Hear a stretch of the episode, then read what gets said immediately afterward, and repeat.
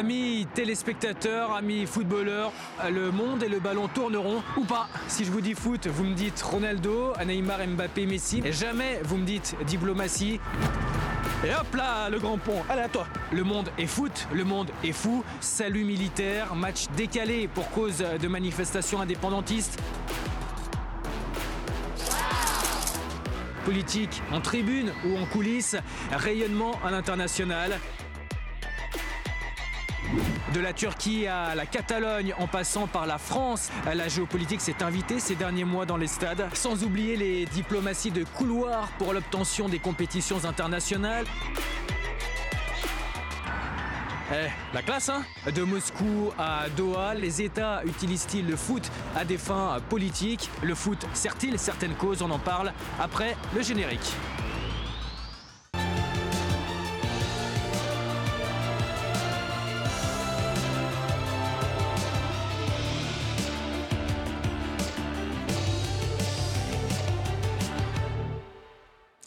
Bienvenue sur RT France pour un nouveau numéro de l'autre match. Les rencontres éliminatoires à l'Euro 2020 se sont terminées mardi dernier et avant les barrages prévus en mars, on se pose cette question. Le foot est-il géopolitique? Nos invités sur ce plateau, Jean-Baptiste Guégan, enseignant géopolitologue et auteur de Géopolitique du sport, une autre explication du monde aux éditions Bréal. Merci euh, Jean-Baptiste d'être avec nous, bonjour. Et à vos côtés, euh, Jacques Vendroux, euh, ex-directeur des sports de Radio France, toujours consultant pour euh, Radio France et manager général du Variété Club de France, euh, qui réunit stars, personnalités, célébrités issues du foot, mais également du showbiz. Et justement, derrière vous, on aperçoit François Hollande, donc justement sport et politique. On a réalisé un, sondage sur RT France, sur les réseaux sociaux, sur 1000 personnes interrogées.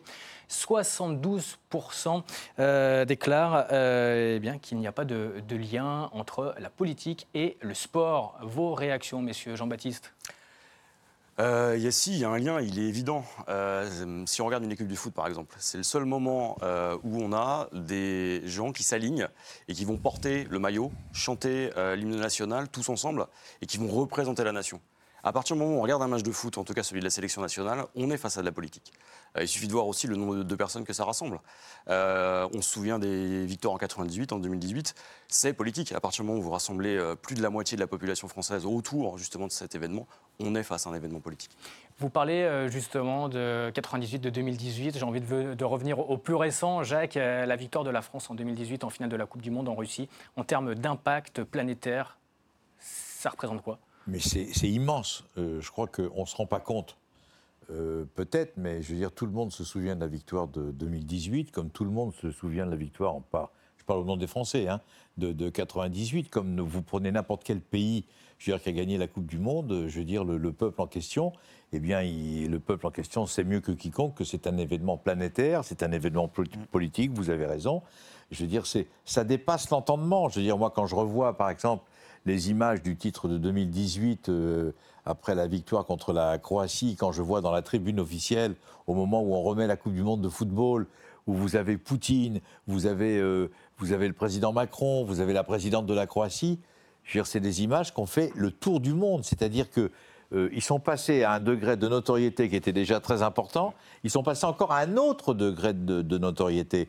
Et si on fait un petit peu d'historique, tout le monde se souvient, je dis bien malheureusement, tout le monde se souvient, je répète euh, en étant très précis, de, quand l'Argentine est championne du monde de football en 78, n'oublions pas, euh, on connaissait de nom le général Videla. Mm.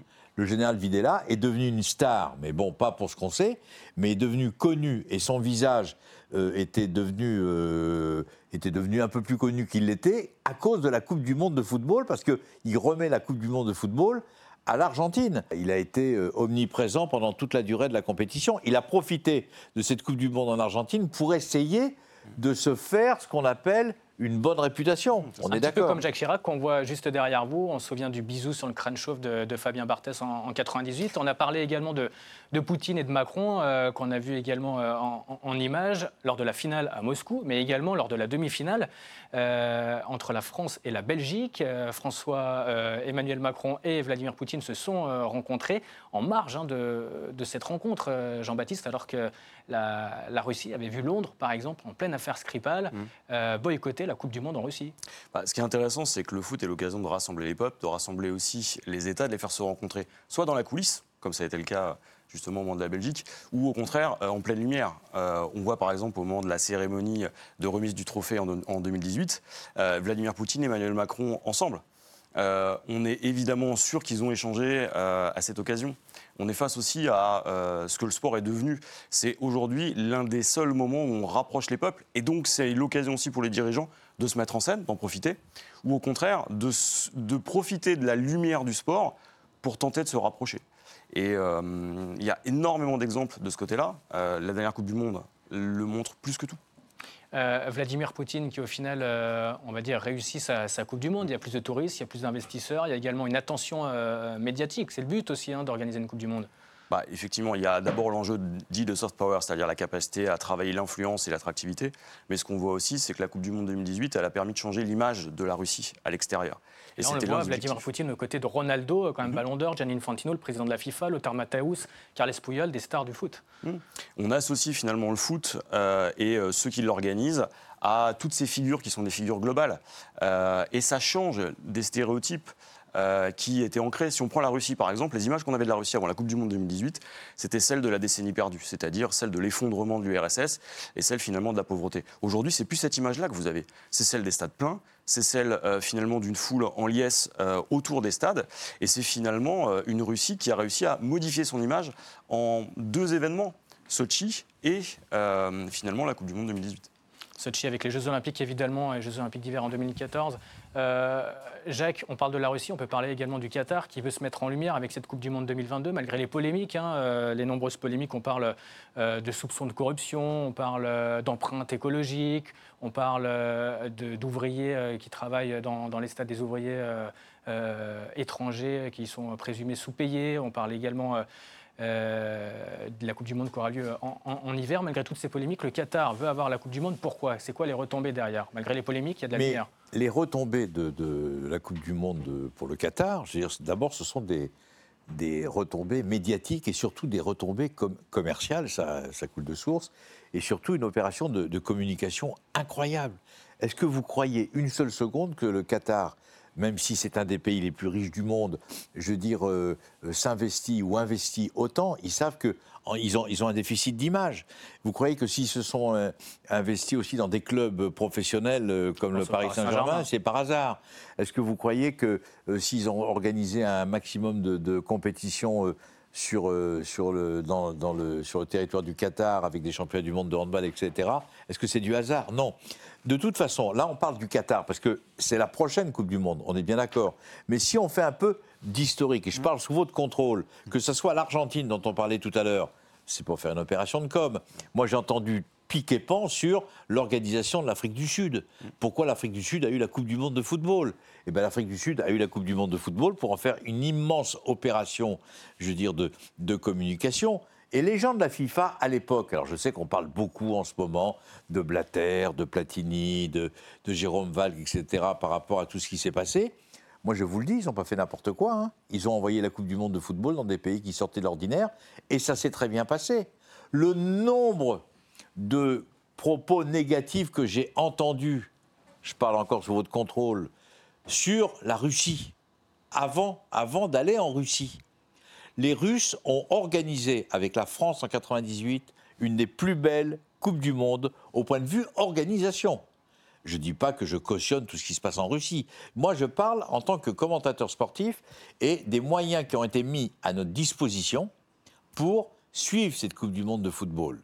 Que ce soit en 98 en France, que ce soit chez nous, que ce soit en Russie, c'était organisé d'une manière complètement remarquable. Il n'y a pas eu je veux dire, un problème, que ce soit les avions, que ce soit les trains, que ce soit les stades, que ce soit l'organisation des rencontres, je veux dire, la Russie, vous l'avez dit très justement, et tu l'as dit très justement aussi, je veux dire, ils ont fait une opération de com. Euh, Le foot, donc vecteur de, messages, effectivement, euh, pour l'organisation, pour les États, mais aussi, euh, j'ai envie de dire, de, de, messages sur le terrain. On se souvient ce qui s'est passé récemment, le mois dernier, avec un salut militaire effectué par les Turcs la France qui a accueilli la, Turquie.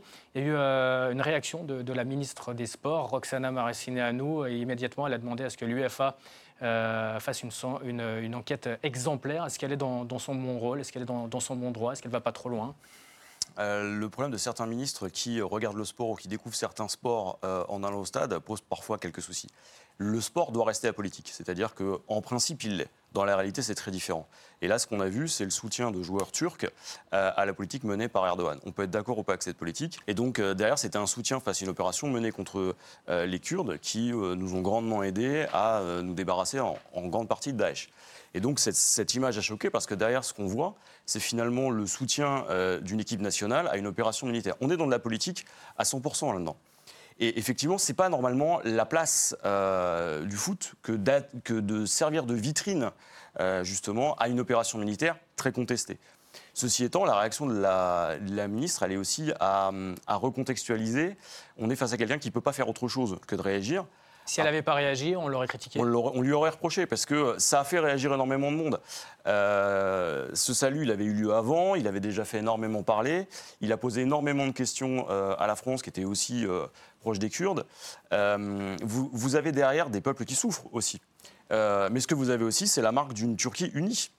Et ce qui est intéressant, c'est qu'on en a fait des tonnes sur ce match. Et euh, tout le monde s'attendait à des débordements, etc. Et il n'y en a pas eu. Donc je pense qu'il faut intégrer le fait qu'aujourd'hui, le football est politique, que les politiques, de toute façon, vont s'en servir et seront obligés de s'en servir, de prendre position. Et ce qui est assez intéressant. c'est et on voit les supporters qui répondent aux joueurs. Hein. Alors, ils répondent aux joueurs, mais ce que je vois aussi surtout, c'est qu'ici, on avait beaucoup, en tout cas au Stade de France, beaucoup de supporters qui, étaient, qui avaient la double nationalité. Euh, la Marseillaise n'a pas été sifflée, il y a eu un respect finalement sur le terrain et en dehors. La Turquie, en plus, a livré une assez belle partie. Euh, on est face aussi à ce qu'on doit attendre du sport. Il ne faut pas être naïf. C'est-à-dire que euh, ce qu'on a vu avec cette opération, c'est peut-être un peu trop de chaque côté. Dans le groupe, oui, Jacques, allez-y. Prenez le cas de l'Afrique du Sud. Mandela était Hmm. omniprésent. Nelson Mandela était omniprésent. Alors évidemment, on, euh, on a reparlé de l'apartheid, on a reparlé de plein de sujets qui étaient extrêmement douloureux pour les, pour les Sud-Africains. Et donc, si vous voulez, on peut tourner le problème dans tous les sens. On peut essayer de faire des questions et les réponses. À un moment, la politique va rentrer dans une phase finale d'un championnat d'Europe, mm. va rentrer dans une phase finale de Coupe du Monde, va rentrer dans une finale de Ligue des Champions mm. entre deux clubs qui, a priori, seraient opposés sur le plan géopolitique euh, en Europe. À un moment ou à un autre, la politique, elle fait son apparition. Regardez 98, ce duel entre Chirac et Jospin. C'était extraordinaire, c'était fabuleux. Euh, Chirac apprenait que Jospin allait assister à un quart de finale. C'était pas prévu dans l'agenda du président Chirac. Il y va. Euh, Jospin apprend que Jacques Chirac va assister à un huitième de finale. Et bien finalement, il va y aller alors que c'était pas prévu. C'est il y a des matchs dans le match parce que c'est la politique. Mmh. Et Chirac n'a jamais été aussi populaire après la Coupe du Monde de, de 98. Mais comme vous l'avez dit, c'est un match dans le match, en tous les cas. Mmh. L'autre match, qui joue également en dehors du terrain, revient dans un instant, c'est la mi-temps. A tout de suite.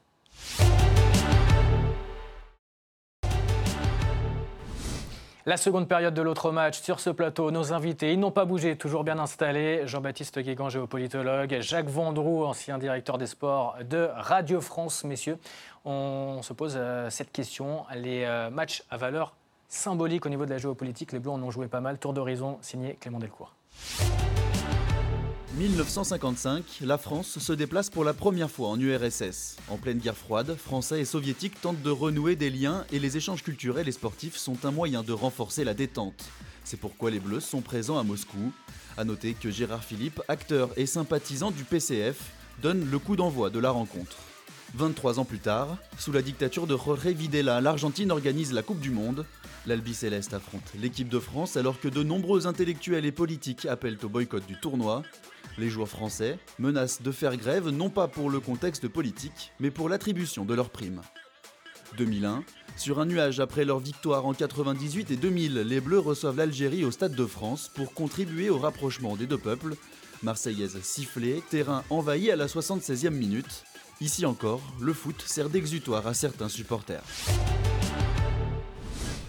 Jean-Baptiste, euh, Jacques a évoqué tout à l'heure euh, l'Argentine en 1978. On vient de voir euh, les matchs face à, l'Algérie de, la France. On se souvient donc de, 2001. Il y a beaucoup d'observateurs qui évoquent un futur France-Algérie, ou plutôt un Algérie-France, pourquoi pas, ces, ces, prochains mois.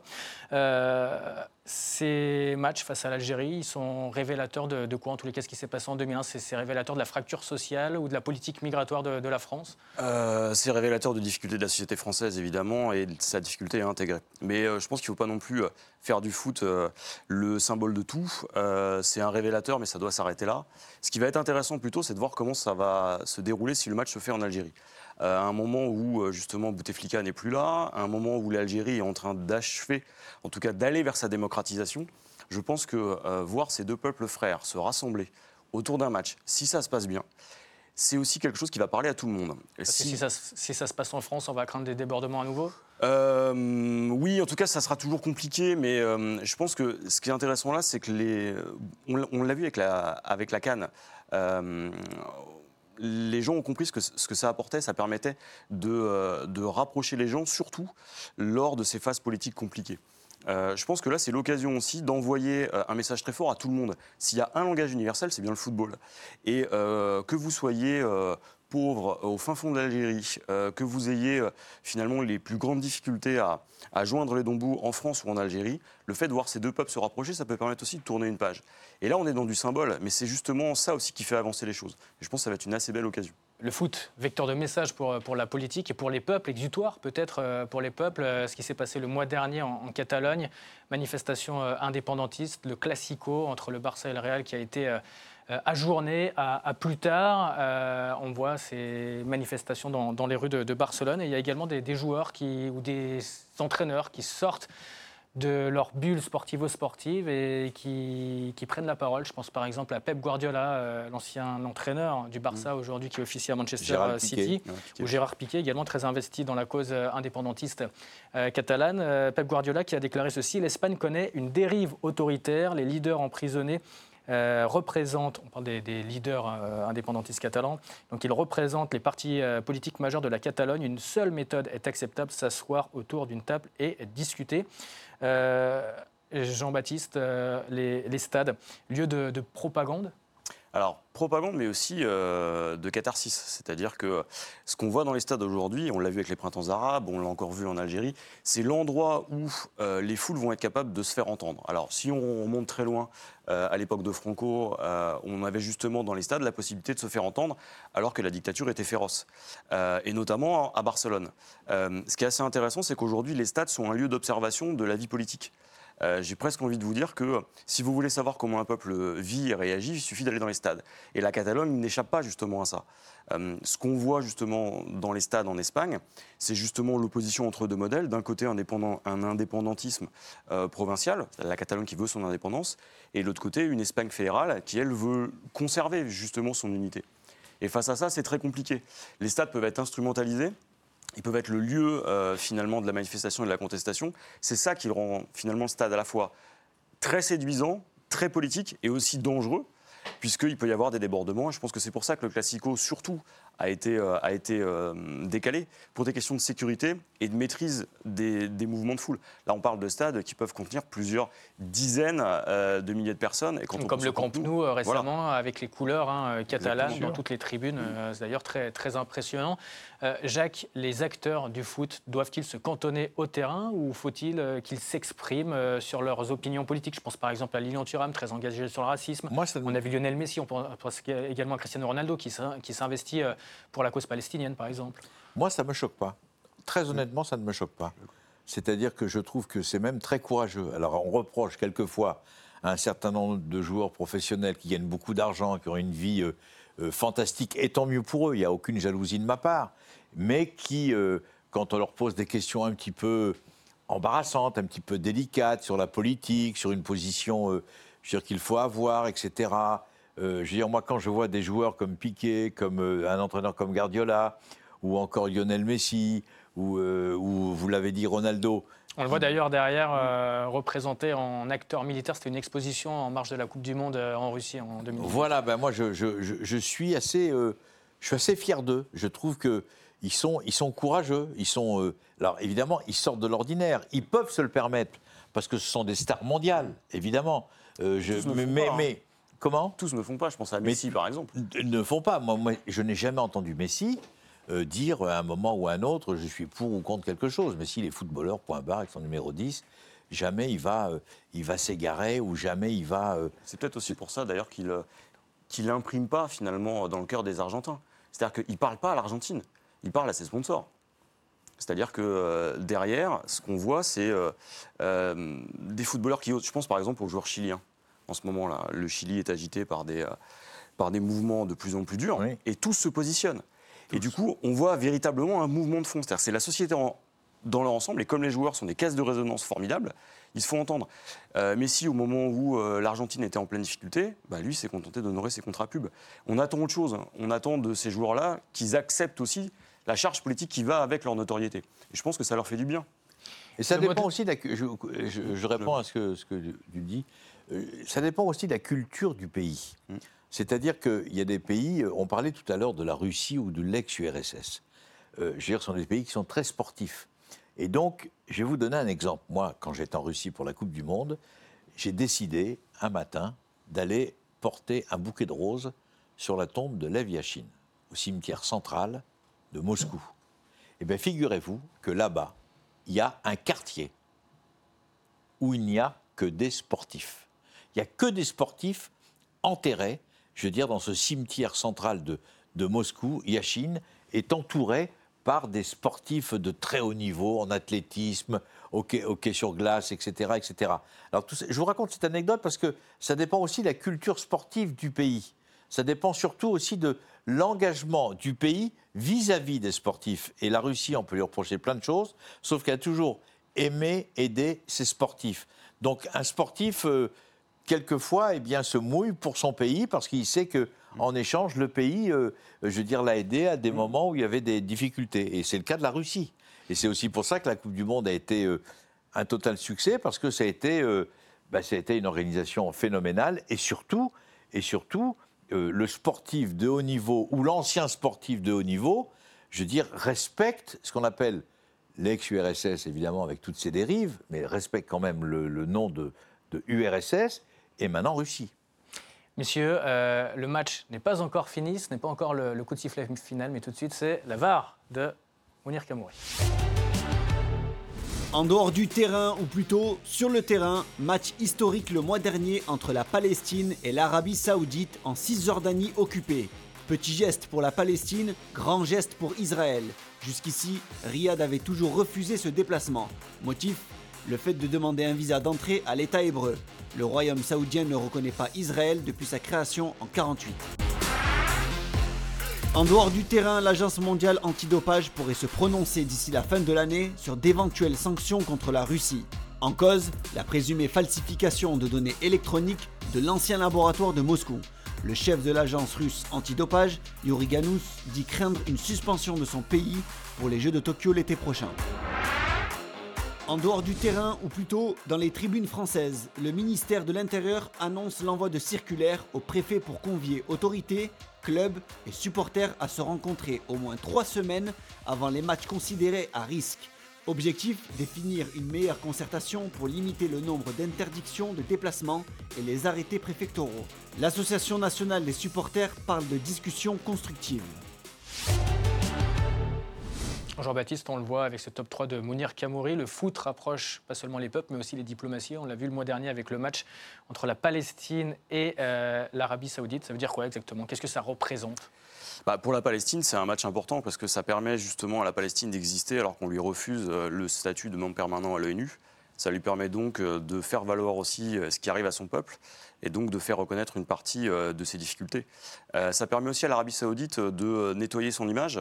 On parle de sport, de sport washing. Il y a une vraie volonté pour l'Arabie saoudite de sortir justement de l'image passéiste qui était la sienne. Mohamed Ben Salman fait un énorme travail. Ils ont investi énormément d'argent. Je pense au Dakar par exemple. Ils ont organisé des combats de... euh, de boxe, mais aussi euh, de, euh, de catch dernièrement. L'idée, c'est vraiment de changer l'image de l'Arabie Saoudite pour qu'elle puisse attirer de nouveaux investisseurs. Ce match est un condensé finalement de tout ce que le foot peut permettre et de tout ce que le sport a de politique. Il permet justement aux diplomaties de montrer les soucis qu'il est taraude et en même temps de permettre de faire avancer certaines questions. Et c'est plutôt profitable. On a vu également dans ces diverses informations euh, les ministères de l'Intérieur et du Sport qui sont réunis euh, le mois dernier à l'instance euh, nationale du supporterisme pour évoquer les interdictions de stade, tout simplement. Jacques, ça vous évoque quoi? Ça m'évoque qu'on est en train, on essaye de protéger en tous les cas le, sport et le football notamment en ce qui concerne les, tribunes parce que là aussi on peut tourner le problème dans tous les sens. Il y a un problème qui est grave, qui est gravissime et un jour ça se terminera très très mal. C'est obligatoire s'il n'y a pas des sanctions qui sont prises par le ministère des Sports et par le ministère de, l'Intérieur. Il faut absolument faire des réunions euh, concernant les supporters, il faut absolument suivre le dossier, parce qu'un jour, moi je vous le dis, un jour il va y avoir une catastrophe entre des supporters. On a, on a eu des drames je veux dire en Angleterre notamment par le passé. Jusqu'à comment Ou au PSG. Ou au Paris Saint-Germain. Il y, a des morts quand même, c'est pas, pas n'importe quoi. Donc il faut, c'est un combat, c'est un, c'est un autre match. Il y a les matchs de football, de Ligue 1, de Ligue 2, etc. Et maintenant, il y a d'autres matchs qui sont dans les tribunes. Et eh bien justement, dans l'autre match, on évoquera ça plus tard au cours de la saison, on vous le promet, parler euh, des interdictions de, stade euh, notamment. Merci beaucoup euh, Jacques Vendroux d'être venu dans l'autre match. Jean-Baptiste Guégan également, vous êtes évidemment tous deux les bienvenus sur, sur ce plateau.